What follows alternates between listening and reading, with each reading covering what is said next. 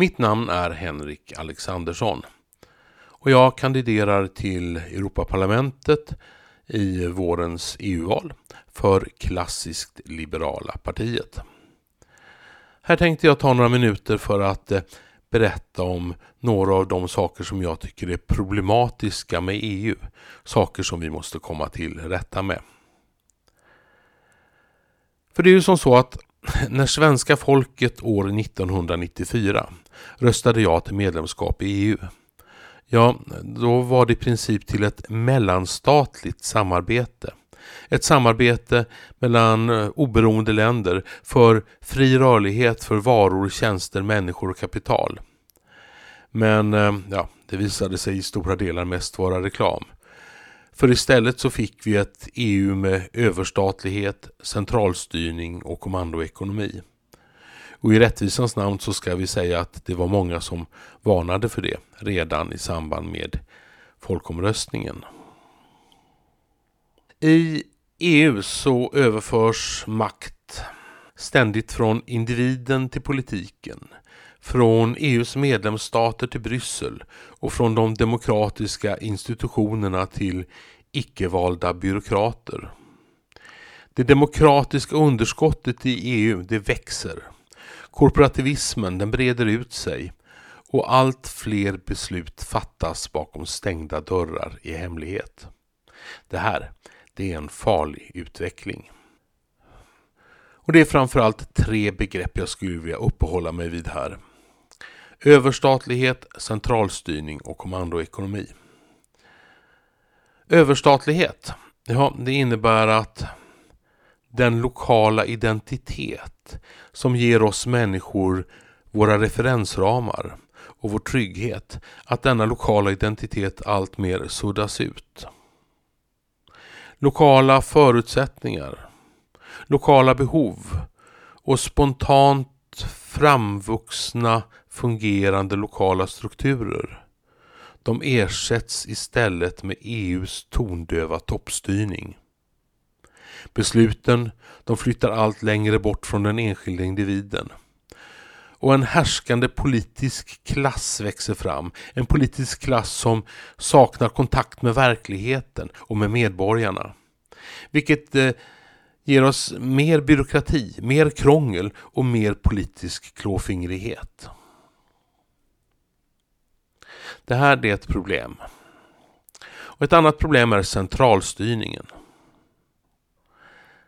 Centralstyrning är nästan alltid en dålig idé. Det visar inte minst historien. Istället för att eh, vi bygger ett samhälle som skapar stabilitet genom mångfald och decentraliserat beslutsfattande så ger centralstyrningen vad som brukar kallas för single points of failure. Alltså ett centraliserat beslutsfattande där det räcker med ett dåligt beslut. Eller att en byråkrat har en dålig dag på jobbet för att en halv miljard människor i Europa ska drabbas. Centralplaneringen den tränger undan marknadens spontana ordning. Och eh, centrala politiska beslut, ja de tenderar att eh, bortse från konsumenternas önskemål och behov. All historisk erfarenhet den visar tydligt att centralstyrning är dåligt för vår ekonomi. Att den inskränker våra politiska friheter och att den leder till ett sämre utnyttjande av våra resurser. Det tredje begreppet jag vill uppehålla mig vid, kommandoekonomi, det är på sätt och vis ännu värre än centralstyrning. Ta till exempel det här med den gemensamma valutan euron. Att ha en gemensam valuta, en och samma ränta och samma pris på pengar i länder som är så olika som Grekland och Tyskland. Ja, det behöver man inte vara raketforskare för att inse att det sätter ekonomins självbalanserande krafter ur spel. Det ger dessutom vissa länder möjlighet att vara ekonomiskt oansvariga.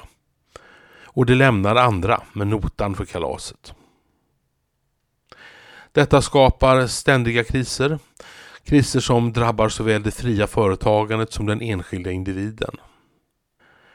Och eh, kommandoekonomi tenderar dessutom att göra olönsamma företag bidragsberoende när man ständigt pumpar in skattepengar i dem. Det öppnar dessutom dörrarna för korporativism och för svågerpolitik. Det här det är det centrala problemet med dagens EU.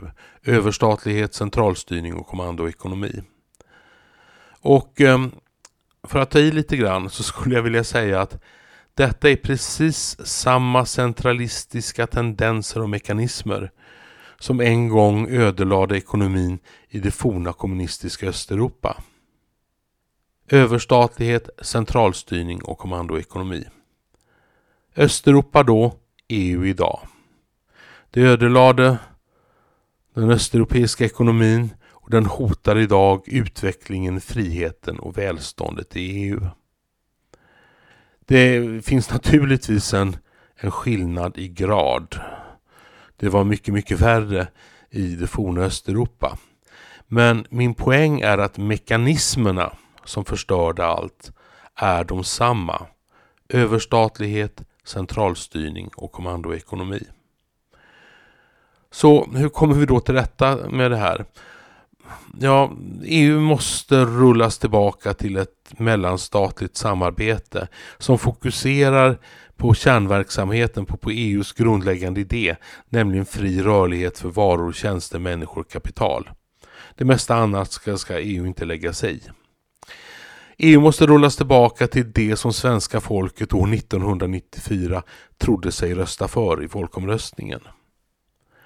Och går inte det, att rulla tillbaks EU till den centrala, den viktiga verksamheten och avveckla byråkratin och politikerväldet, ja, då är jag rädd att vi kanske måste lämna den långsamt sjunkande EU-skutan. Håller du med? Rösta i så fall på mig i EU-valet. Jag kandiderar till Europaparlamentet och du röstar på mig genom att ta en blank valsedel och på den så skriver du Klassiskt liberala partiet. Tack på förhand.